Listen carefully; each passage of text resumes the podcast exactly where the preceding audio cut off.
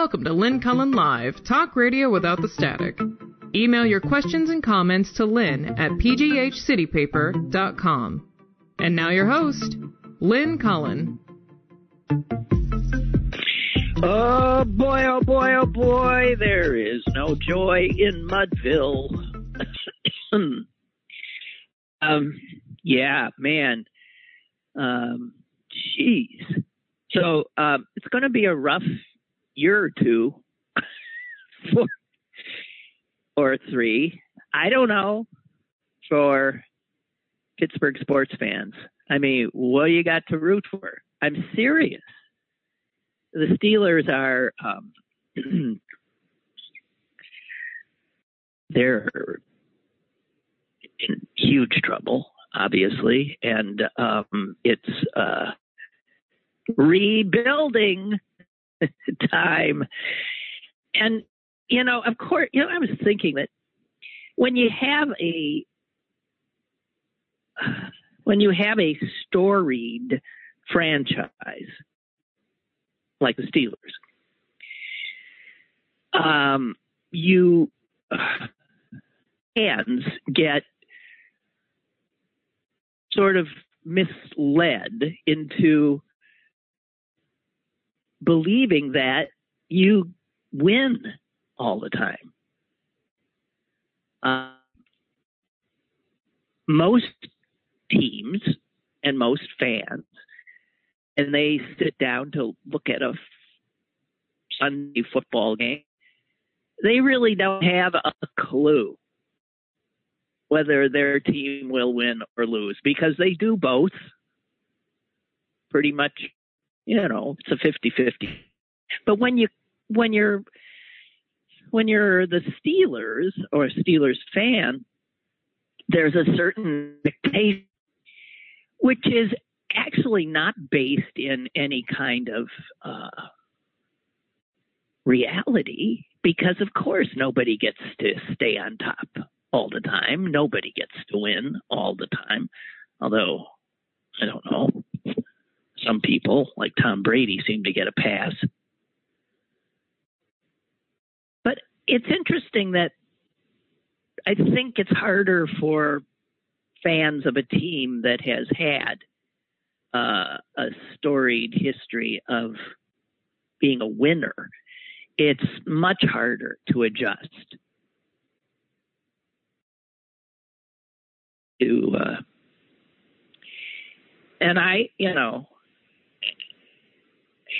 I couldn't watch after a while. Uh, I couldn't. It was unbearable. And as you know, I'm conflicted because I'm a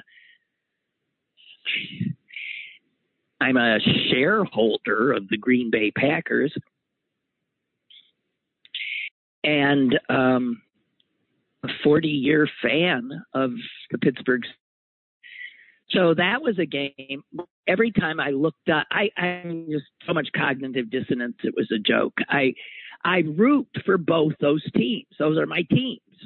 And when they're playing, if it's a good game, I can enjoy both these storied franchises doing what they do, playing a great game. But when it's what it was last night, there is no joy. None. Was unbearable. So I was thinking about how hard it is for fans to deal with the inevitable of uh, these periods of uh, rebuilding. And it's interesting that we don't get into those as much when in fact that can be a very exciting time. uh, but I know it ain't going to work that way. and you know, it, it's just gonna, it's a hard time to be a, a sports fan in this town. the Pirates are a embarrassment.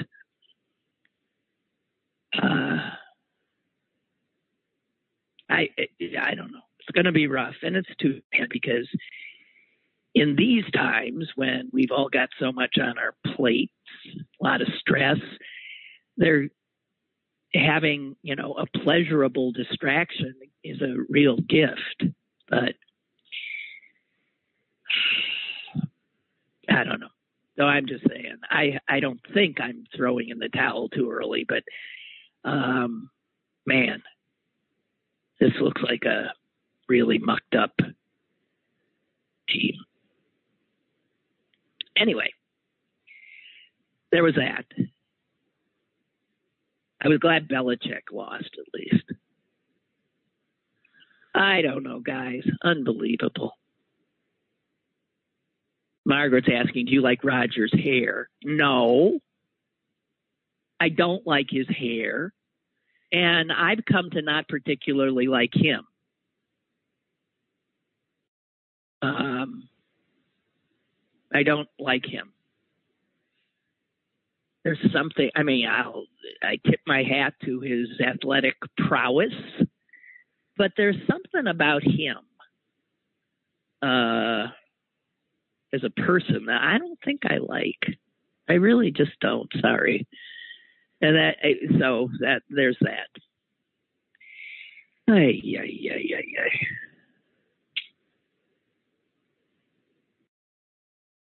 Here's a pet peeve I have, and it's not it's not you know i'm going to continue to be annoyed by it because it's just astonishing to me how many people use it marketers use it advertisers use it.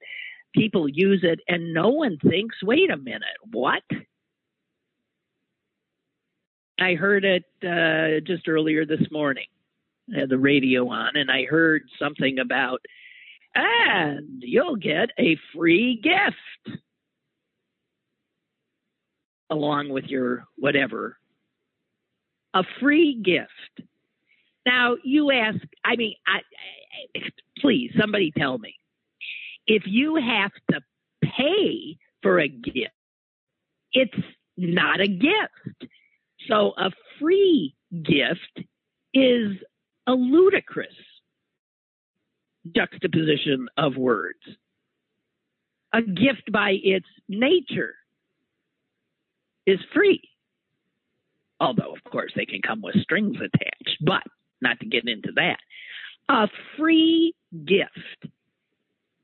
And obviously, it's used, even though it's absurd, because it underscores, it gives you two things that you want. You want a gift and you want something free. So it probably fires up all the right neurons in your brain's chemistry. A free gift. Jesus, God. It's awful when you get annoyed at such seemingly inconsequential things. But I do. Oh, God, I'm sorry, guys. It's a. Uh,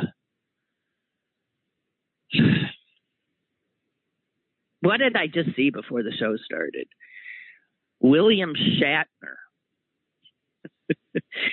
William Shatner, Star Trek, Captain Kirk, uh, is uh, apparently going into space. Literally.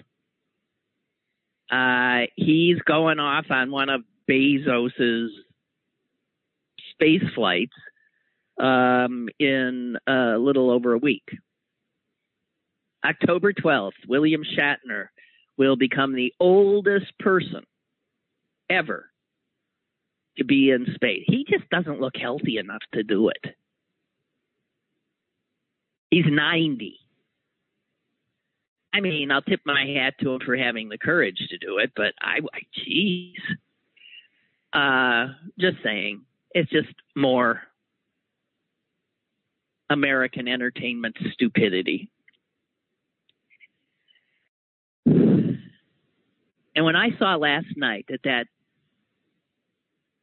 gorgeous, gorgeous isn't the right word, that glorious is closer.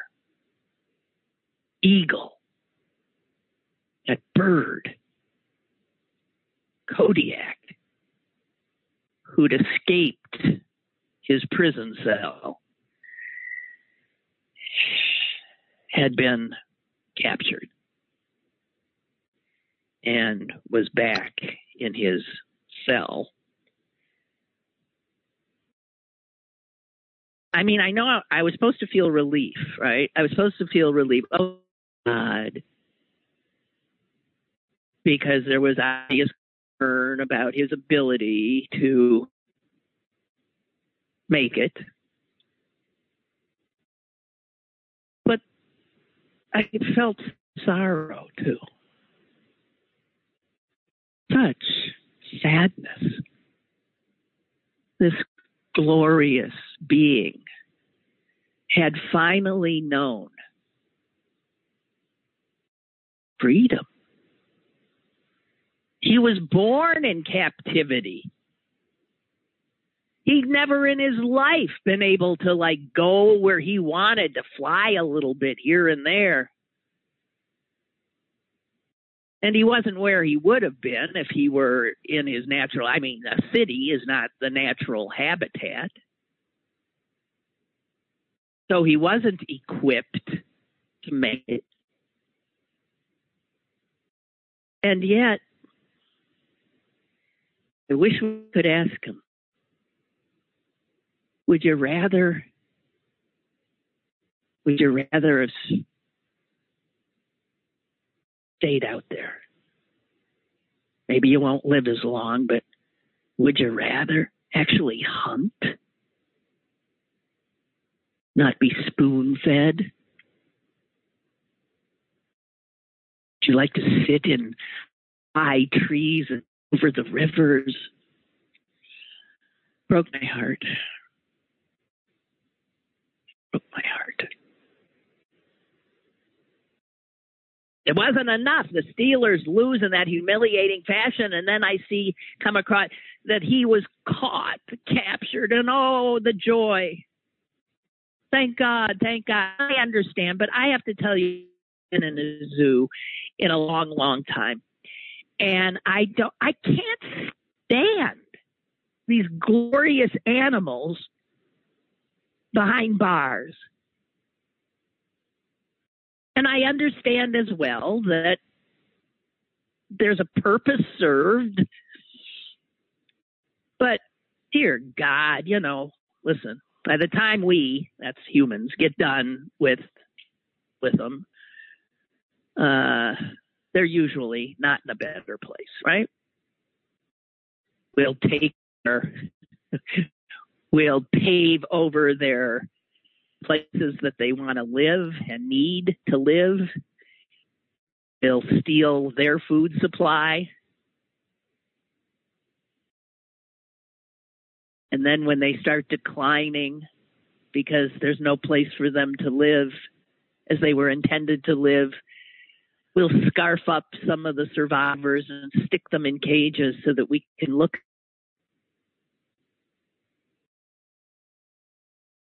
and see a representative of a species that we help destroy.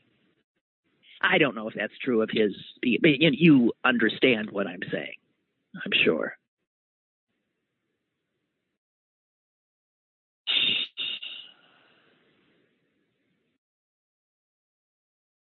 Hey, Bree suggesting that we bring Aaron Rodgers to Pittsburgh.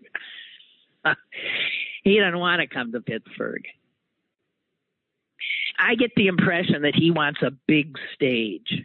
Um, you know, being being as good as he is, but being stuck in the tiniest, just tiniest media market in uh, professional sports, uh, you don't get the kind of celebrity that he probably feels that he should. I mean, he's got the Hollywood fiance. He's certainly very well known. I would think he'd appreciate being in Green Bay, where you know it's just a little town. Hey, did you see that Mick Jagger? Are they playing here? What tomorrow? Did you see Mick Jagger walked into some little bar in uh, somewhere in what South Carolina, North Carolina? There's a picture of him just sort of standing there by himself, uh, nursing a beer. I think, and no one recognized him. And somebody said to me, "Well, yeah, because you don't expect Mick Jagger is going to be in your neighborhood bar, so you just, even though you see him, you say, well, a guy sort of looks like him, but he can't be. But then you have to figure that the Stones were there because they're doing their tour, so it would have been known that, in fact, he was around. Wouldn't you have recognized him?"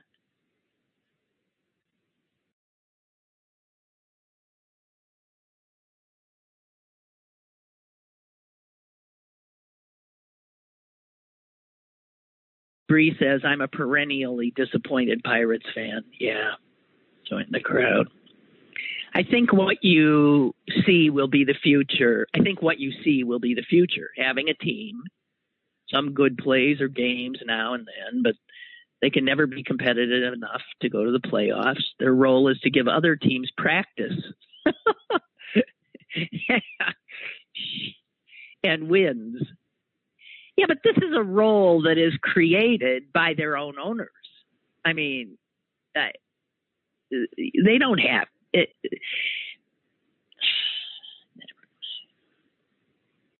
Well, Bree says it's etched in stone. Once you accept this, then it makes the pain a little less. Oh, that they just won't win. Just enjoy the occasional good game. For me, I only watch highlights from games we win. So in my mind, the Pirates are winning a lot. uh, well, yeah, it is when you have that more, uh, you know, realistically based fan mindset. Um, it is better because the highs ain't as high, the lows ain't as low, and it's whatever. It it makes more sense. But I'll tell you, this is a boon to uh, sports talk radio, and uh, wow, wow the disgruntled masses uh, will be venting left, right, and center. Well, here was something in sports that I found interesting and was surprised because what do I know? So there are girls playing on high school football teams? I, I didn't really realize glad to hear it. A girl named Lily Wassman uh, scored a touchdown this weekend for her team, Southmoreland High. And that is the first time a female has scored a touchdown in WPIAL football history. So I'm uh, I'm just saying that's pretty cool. She's a junior. She's five feet two. How? I'm sorry, but geez, she's obviously gutsy too. She's five feet two and they wanted her to get the touchdown. They were right there on the one yard line, and the coach said, Give it to Lily, let her go in. On the third try, she got in. Uh, and man, did she get piled on. She's quoted as saying, It didn't really hurt, but it does now. I have a couple of bruises, but it's okay. I don't mind getting hit. So uh, there you got it. One yard, touchdown, and WPIAL history. I don't know where Southmoreland High is, but it must be in western Pennsylvania. So that's that's cool, I guess. Oh. I've got, and I, I have to um, heads up, and I'll ask my producer to let me know if it gets uh, to the point where it's uh, a problem. But you know, I live in the city, so I live very close to my neighbor, and my neighbor, in fact, is uh, just feet away from me. Our houses are just feet apart, and uh, my neighbor is uh, doing extensive uh, reconstruction on their house, and uh, right now they're working literally uh, on the other side of the wall. I'm looking at they're just a few feet away and they're banging and sawing and drilling and staple gunning. And in as much as um, that bleeds over uh, into the show, I'm I'm sorry if it gets too bad. I'll have to just pick up and and and go somewhere. I don't know where. The other part of the house. Um.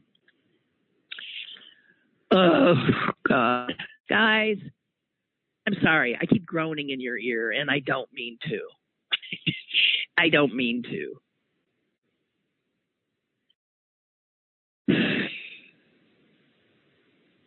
Did you see the video of a U.S. Uh, senator being hounded as she goes into a public restroom and goes into a stall and shuts the door. And the video continues with a young woman talking to her, not screaming. I found it interesting. The whole the whole thing, these students, there were two of them, There was a boy at first, and then when Sinema ducked into the bathroom, the girl took over and went in. And I saw all over the internet disgraceful, outrageous. It's come to this. We've lost all the civility. And I have to admit, I'd probably be saying the same if it weren't Sinema. but because it is, I don't give a damn. I have grown to despise this narcissistic wit.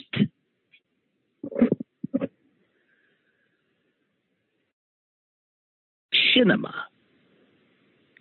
No, they weren't screaming at her. The girl was being very, she was saying, I knocked on doors for you. I helped, I voted for you. I helped get you elected. I am the daughter of uh, immigrants. This, very well spoken, and saying to her, "You are you are not doing what you said you would do." Uh, and it, what is going on? Why are you doing what you're doing? They weren't screaming. They weren't calling her names. They were asking their senator to talk to them, to explain why she's holding up very popular legislative initiatives and important ones, really important ones. And unlike Joe Manchin, she never explains. She doesn't talk. Just as she never said boo to these two. Never said a word. Didn't even say, look, this is not the place to talk to me. Let me come in here. I'll come out. I'll talk to you. She won't. She famously it's odd. She clearly likes attention, or she wouldn't have orange hair one day and neon green hair the next, and wear really short skirts and and the the bizarre clothes she wears. You would not do that if you don't enjoy attention. But she refuses to take her job seriously in that she owes, does she not? Does not any senator or representative, somebody elected, owe the people who elected them a conversation to speak to them, to explain why she votes as she does or doesn't. Manchin at least makes an effort. And he clearly, when he's doing back and forth, you feel, I don't want to give him too much credit here, you do, he's, there's an, a willingness for him to, in some measure, yeah, engage. Her, when's the last time you interview really with her? Ever? Because I have not. When I think of Senator Sinema, I think of that despicable little thumbs down curtsy thing she did as she put the kibosh on a increase in the minimum wage.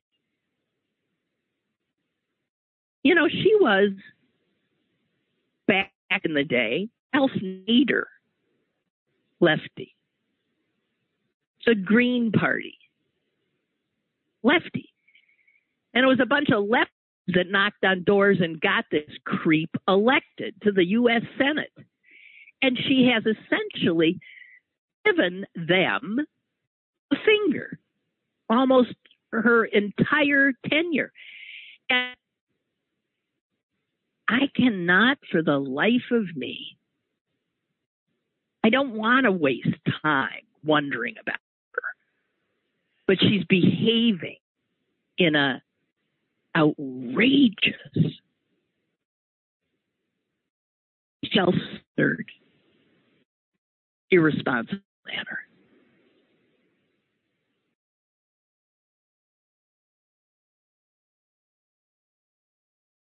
Maureen Dowd pointed out that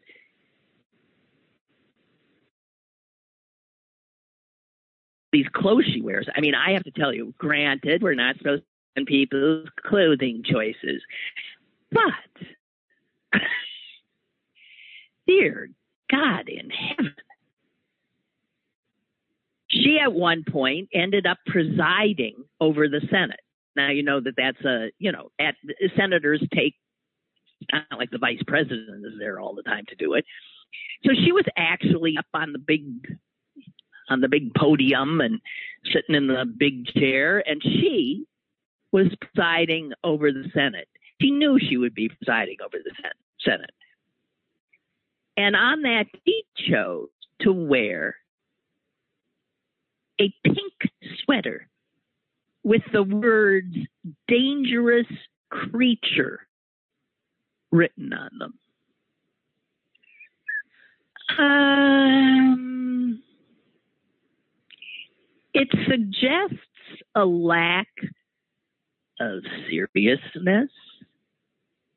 It suggests, again, this sort of smirking middle finger up yours attitude to the institution, to her colleagues, to her constituents. This is a vile human being. And she's doing extraordinary damage.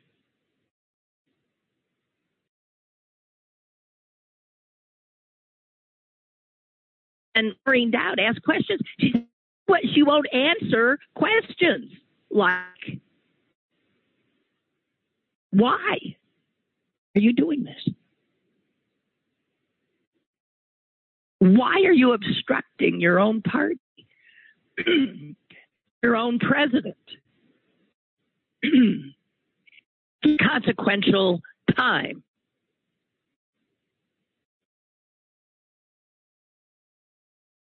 She doesn't answer. She does not do interviews. She does not answer questions.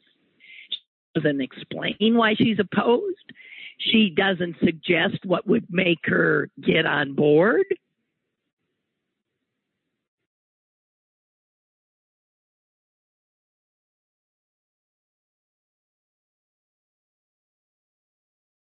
She put out an Instagram thing where this was after the thumbs down minimum wage, where she was wearing a ring, big oversized glasses, and a ring that that said excuse me, fuck off.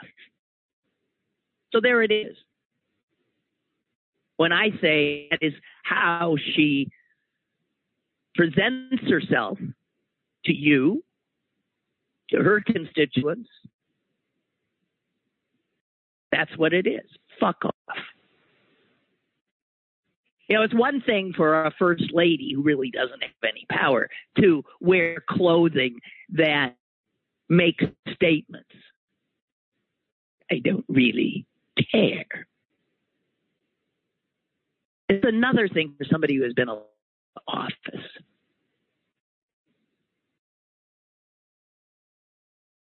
And, you know, the president came up to Capitol Hill to talk to these guys this weekend. And you know what she did? She flew back to Phoenix to raise money. A big, fancy resort, lots of business donors. And she had another, she meets with all the, these are people who normally go, you know, feed money into Republican pockets. So I, I, she is vile. Vile. I can't imagine the level of narcissism that is operating in this person. And the lack of seriousness. And there ain't no way she's getting reelected. And she's got to know that. And she doesn't care, I don't think. I get the impression that she doesn't really like the job much. You see, how, except for what the power it gives her that she gets to use to draw more attention to herself and to line her own pockets. She's part of this new cohort of people that get into politics for all the wrong reasons. Sorry, didn't mean to start. For self aggrandizement.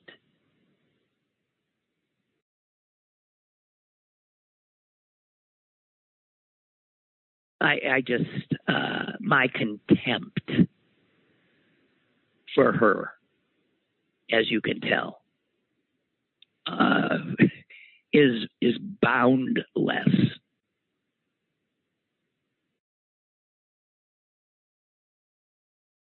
I have a caller. I do. I guess I do. Hello. Maybe I don't. All right. I don't. Okay with me. Uh, I read a very unpleasant piece. when, when I mean, again, the papers are filled with horror. Even when it's supposed to be a good story, like they found the eagle, I end up sobbing. this is uh, emblematic of the times.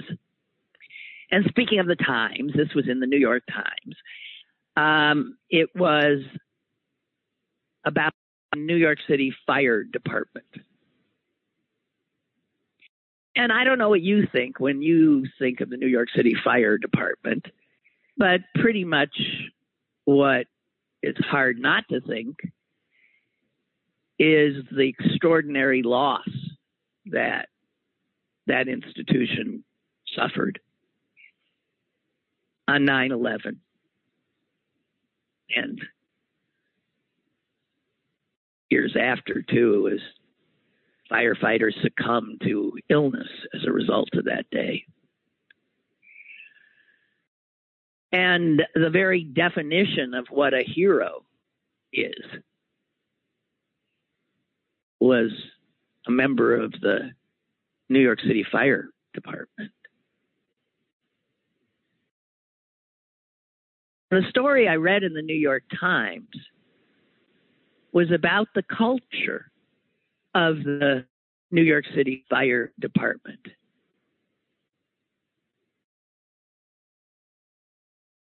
And that culture is hateful. It says right here, even leaders of the department acknowledge that the New York City Fire Department has tolerated racism, sexism, and harassment and have done little to corral it. Okay, so there are two realities. And for all the people out there who have trouble holding two seemingly disparate realities in their head this time, this is a very troubling story. How can those brave men who sacrifice themselves, men and women, to sacrifice themselves to save others on that horrific day? Also, and if I start telling you some of the things that have been cataloged about some of these heroes do in their and have said in their spare time, it's sickening.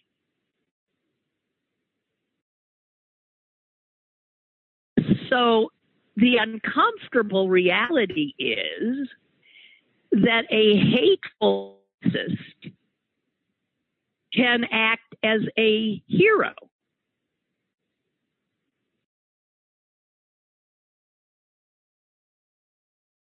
And that screws people's heads up because once somebody is categorized as a hero, then we imbue them with saint like qualities.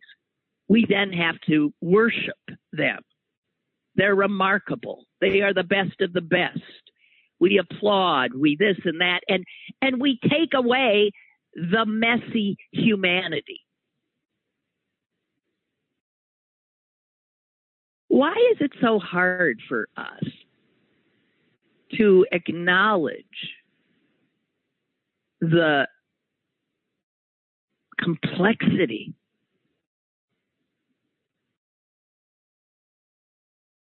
of a human being.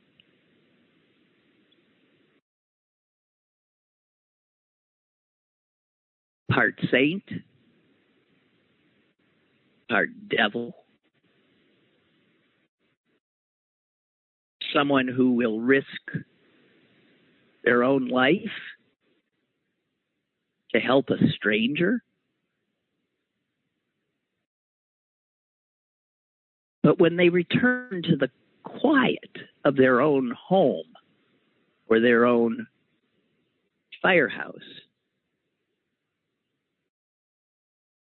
they're filled with a kind of insane hatred.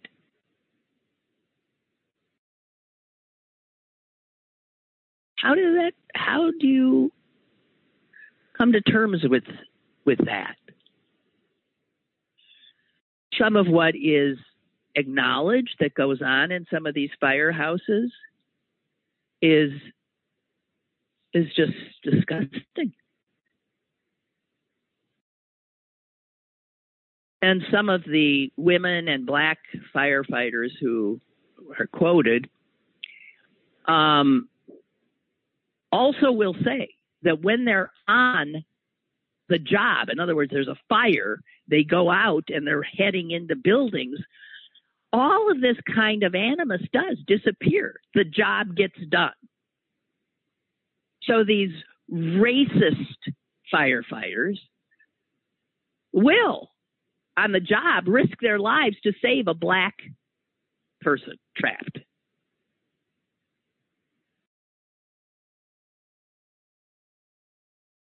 But then they'll sit down and they'll put out text messages. Here's one made the rounds in the New York Fire Department. Got a lot of people laughing. They loved it. It was uh, a Sesame Street character. who uh, becomes a pastor and says, "I you don't have to pay me. You don't have to pay me because being able to legally shoot black children is payment enough." This is funny to them.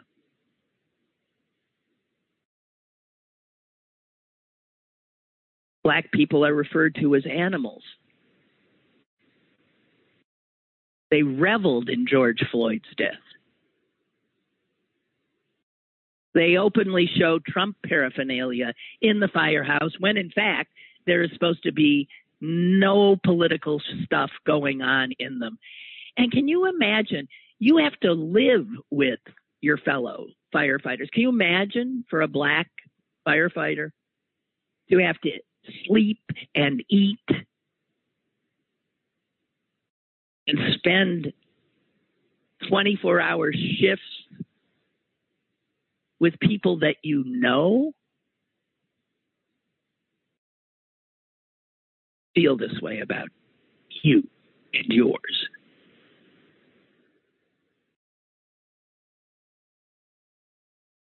Here's something astonishing. As recently as 2019, the fire department in New York was using a training manual for managers, which said, this is a quote from a training manual. Motivation in firefighting is largely a matter of team building. Team building encounters special problems when the team has to readjust to new members, minorities, or females, or members who are problems. So notice women, minorities, or people who are problems. Those are three things that are said in the training manual that was used up until two years ago. Hard to build a team when you got these blacks and these women. It's astonishing. And yet, I remind you, these are the heroes of 9 11.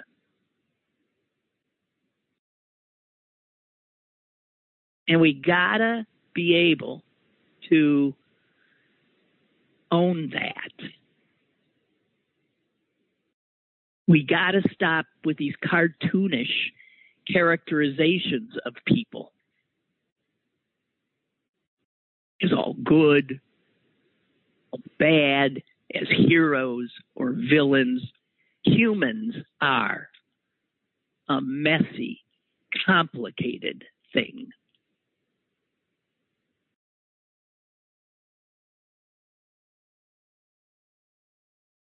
And the mayor of New York is trying to ferret out all of the traitors to this country that are in the police department there. and in police departments all over the country. He has said that if you are a member of the Oath Keepers or similar organizations that do not recognize the sovereignty of the U.S. government or of other democratically elected governmental institutions, which is what the Oath Keepers don't do, well, then he said, you can't be a cop.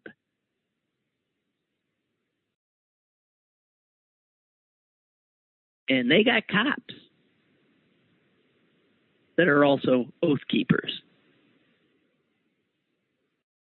And it turns out that the oath keepers were certainly part of the carnage of January 6th,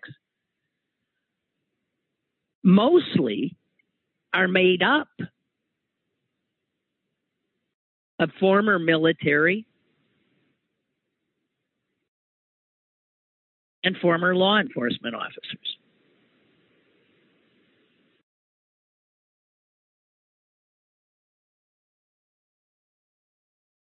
heroes.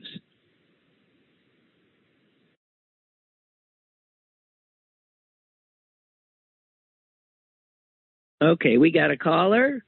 Go ahead, please. Hey, Lynn, it's Mike in USC. Hey, hi. How you doing? Good. I have a cousin who's more like an uncle um, in the fire department, and he is the most racist, homophobic, sexist asshole you'd ever want to meet. Even his immediate family will not be in the same room with him. One of my other cousins married a black guy and has biracial kids. He refuses to be in the same room with them. So, um, it, you know, there's not a person in the world that would disagree. Not anyone in my family would disagree with that statement.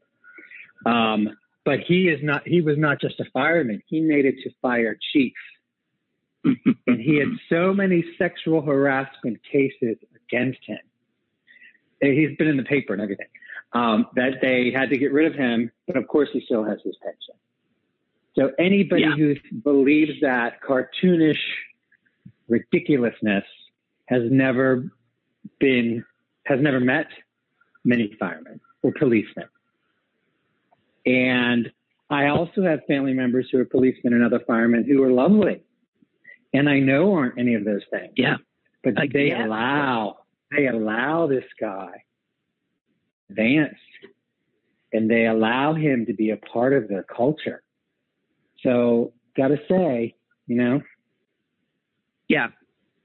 Yeah. Well, it's true. And that's what this article about the fire department in New York was about, about that culture. And that culture is like one of those things that you cannot, it is ossified. It is so hard to break it up. So when I worked for the odd shaped in the oddly shaped building, they wanted me to teach a class called acculturation, which isn't even a word, but they were trying to change the culture in their little environment. And as I'm designing this class and meeting with these people, that's impossible. It is impossible to do that. Maybe over time, um, those people leaving and better people coming in would change the culture. But in my experience, if you're in a bad culture, there are no amount of lawsuits that are going to change that. And managers don't want to change. They, they, they, the people that get promoted to management are the people who could have been good at their previous job or were so bad at their previous job that they promoted them to get rid of them. So uh, I don't know. Well, I I don't know either, and I just I don't know. I well, as I said, I don't know, but it's it's fascinating though that these are the heroes of 9/11 as well, right? Right. But the reason that they're heroes, and this isn't to denigrate all of them, but I know my cousin, and I won't say his name. He went there and would go there not because it was the right thing to do or because he wanted to help humanity but because he had to be there. He would have much rather been at Heinz Hall making sure that a candle on stage didn't burn down, or much rather mm-hmm. sitting there watching fireworks to make sure, you know, it went off. He would go, he go, would go to the event, not because he cared about humanity. It was because it was what he had to do. It was his job. Right. And he wouldn't get a pension and you, you know, I'm sure there's camaraderie there with other races and whatnot. So, but the motivation for any of us is not always clear. Not even when you're yeah. helping, it's not always clear. Yeah. That's true. But again, complexity is not something that most people are comfortable with because it doesn't leave you in a comfortable place. But who do uh, you know, I guess I have a wider circle of people in my life. You know, a cousin who is a fireman, fire chief who's a complete racist, homophobic, sexist asshole, and you know, and then I have other firemen who are nice and a cop friend who's cool, another cop friend who I wouldn't trust alone with my child. You know, I have like this wild range of people in my life. Mm-hmm. Do other people not? Or do they just shut their mind off to their next door neighbor who's a cop and a jerk, or the next door neighbor who's a doctor and an egotist? Do, uh, uh, am I the only one that has wide range of people in my life? Well, uh, probably not, although we do, as they say, silo, right? We stay with people who aren't going to ask uncomfortable questions like that, right? We that those are people we hang with people who who yeah allow us to be comfortable. Don't you think? Yeah, but I don't hang with my cousin Paul. But oh, I'm sorry, I don't hang with my cousin, but I know what he is. I yeah. don't have to hang with a surgeon to know. Oh boy, yeah. Oh boy, are they egotists usually. You know, I, I I don't have to hang with them to know the reality of what the world is. Yeah. But if I was having a heart attack, I would want that surgeon in the room with me at the time. Yeah, so, you know, exactly right. Exactly. Or right or when I was traveling for a living, I said to my cousin, you know, what should I know? He said, never stay in a hotel above the fifth floor because we can't get to you. So it says in all of my hotel profiles, prefers under five fifth floor. So, you know, he could have saved my life at some point. So, but I also know who he is. well, God, all you, right. You read the article in the you read the article in the New York Times. Yeah.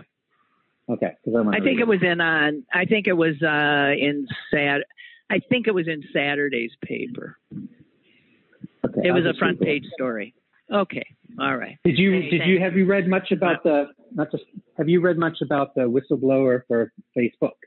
Yeah, you know, I yeah, I wanna. I, I saw the 60 Minutes episode, and I have read more, and I I'm gonna save that for tomorrow to talk about. Okay. Yeah. Get a yeah. lawyer's opinion. Smart. Well, she listen. That's not her area of expertise. but, but she knows more than I do. Well, listen. She was a last a lawyer about 40 years ago. don't discount her. She's wonderful. We love her. I know, I know, but I mean, come on. Yeah. Okay. We'll okay. talk to Susan. Okay, bye. Bye. Bye. Oh God. Um, I want to just share very quickly with you because we were talking about diversity and stuff. There's an interesting piece in the Times today. Uh, uh, the headline is Afghanistan's last Jew has left. And it's true. uh, in that whole huge nation now that once was home to a pretty thriving Jewish population as well, there is not a single Jew. Uh, there are so many countries where this headline would work. And stop and think if that headline would work in, with any other. Uh, Afghanistan's last black has left, or Muslim, or you know, but this happens to Jews all the time. Now, this last Jew of Af- in Afghanistan was a a character, and you might recall that at one point when we were there, that's the United States military, uh, we were uh, there was a story about there being two Jews left in Afghanistan, and uh, the funny part of the story was they couldn't stand each other. And the other story that they tell in Afghanistan because it makes people laugh is that they were both imprisoned at one point by the Taliban and their endless bickering made the jailers go so crazy that they let him go. Well, I don't know if that's an apocryphal tale. It's funny. And then one of the two last Jews died and left this one who just left just got himself out. Um, and the woman who's writing this piece says, you know, these stories we tell, like about the two of them, there's only two Jews and they're at each other's throats. Um, you tell those stories uh, as a kind of comic relief, as a kind of Mel Brooks skit, is actually covering up a reality that is so extraordinarily dark.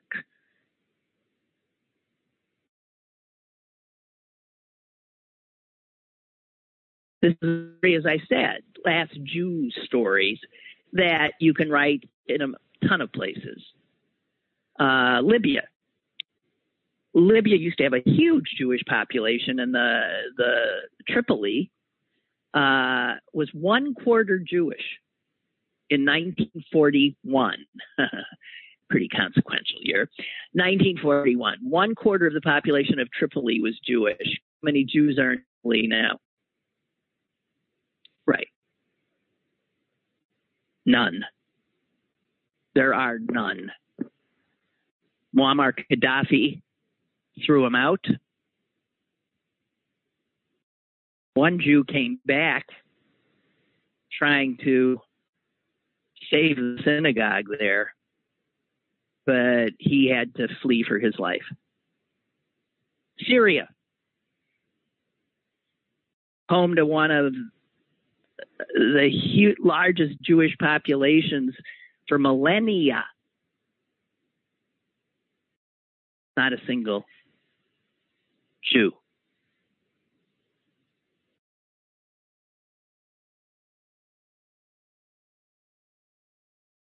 And then the woman writing the story says, you know, if you go to these places where there are no Jews anymore, you will find that the people who threw them out, who ran them out, now speak of them almost nostalgically. They tell stories about Jews that make them feel better about themselves. It's a kind of self righteous memory keeping because it's just so much easier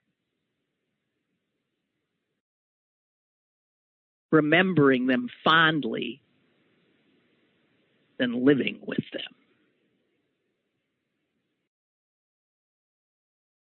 So she writes places around the world, now largely devoid of Jews, have come to think fondly of the dead Jews who once shared their streets. And in fact, an entire industry has emerged to encourage tourism to these places where these now long gone and dead Jews used to be.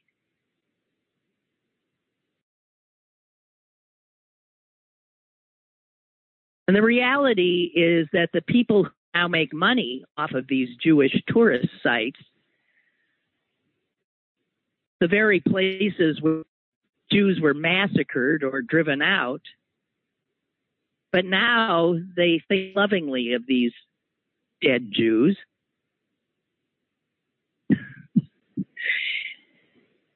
because they bring Jewish tourists and their Jewish money. Egypt had a, a huge Jewish community, predated uh, Islam by six centuries. There are now a handful.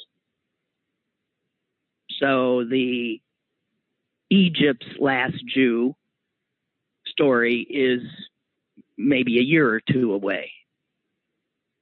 But now that there are only a handful of Jews in the country, the Egyptian government has been pouring funding into restoring synagogues. Not so actual Jews who live there can worship in them, but again, to attract tourists. And she writes this story to say, and this has to do with, again, what we were talking about the culture of the fire department. People all over this world don't like living with people who are different. They malign them, they ghettoize them, they massacre them, they murder them. And then after they're all gone, they tell nostalgic stories.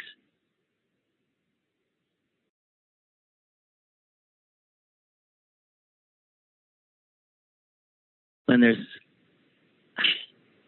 this is a very hard article to again take in.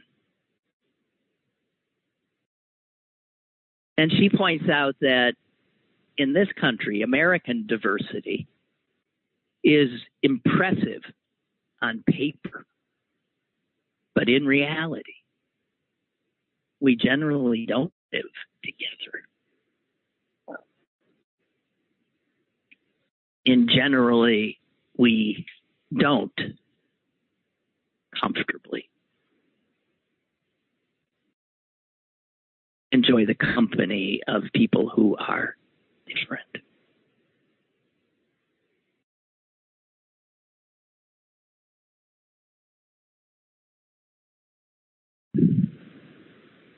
So,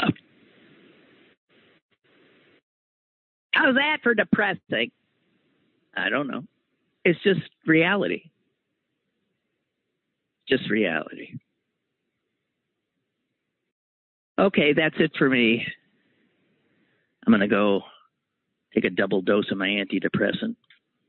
And um, Susan will be here tomorrow. And yeah, I want to talk about the Facebook stuff and uh, some other stuff as well. Okay, got lots of stuff. And uh, I'll try to lighten it up. Have a good one. Bye. Lynn Cullen Live, Monday through Thursday from 10 a.m. to 11 a.m. and archived at pghcitypaper.com. The opinions expressed on Lynn Cullen Live are those of the host and do not necessarily reflect the viewpoints of Pittsburgh City Paper or its advertisers.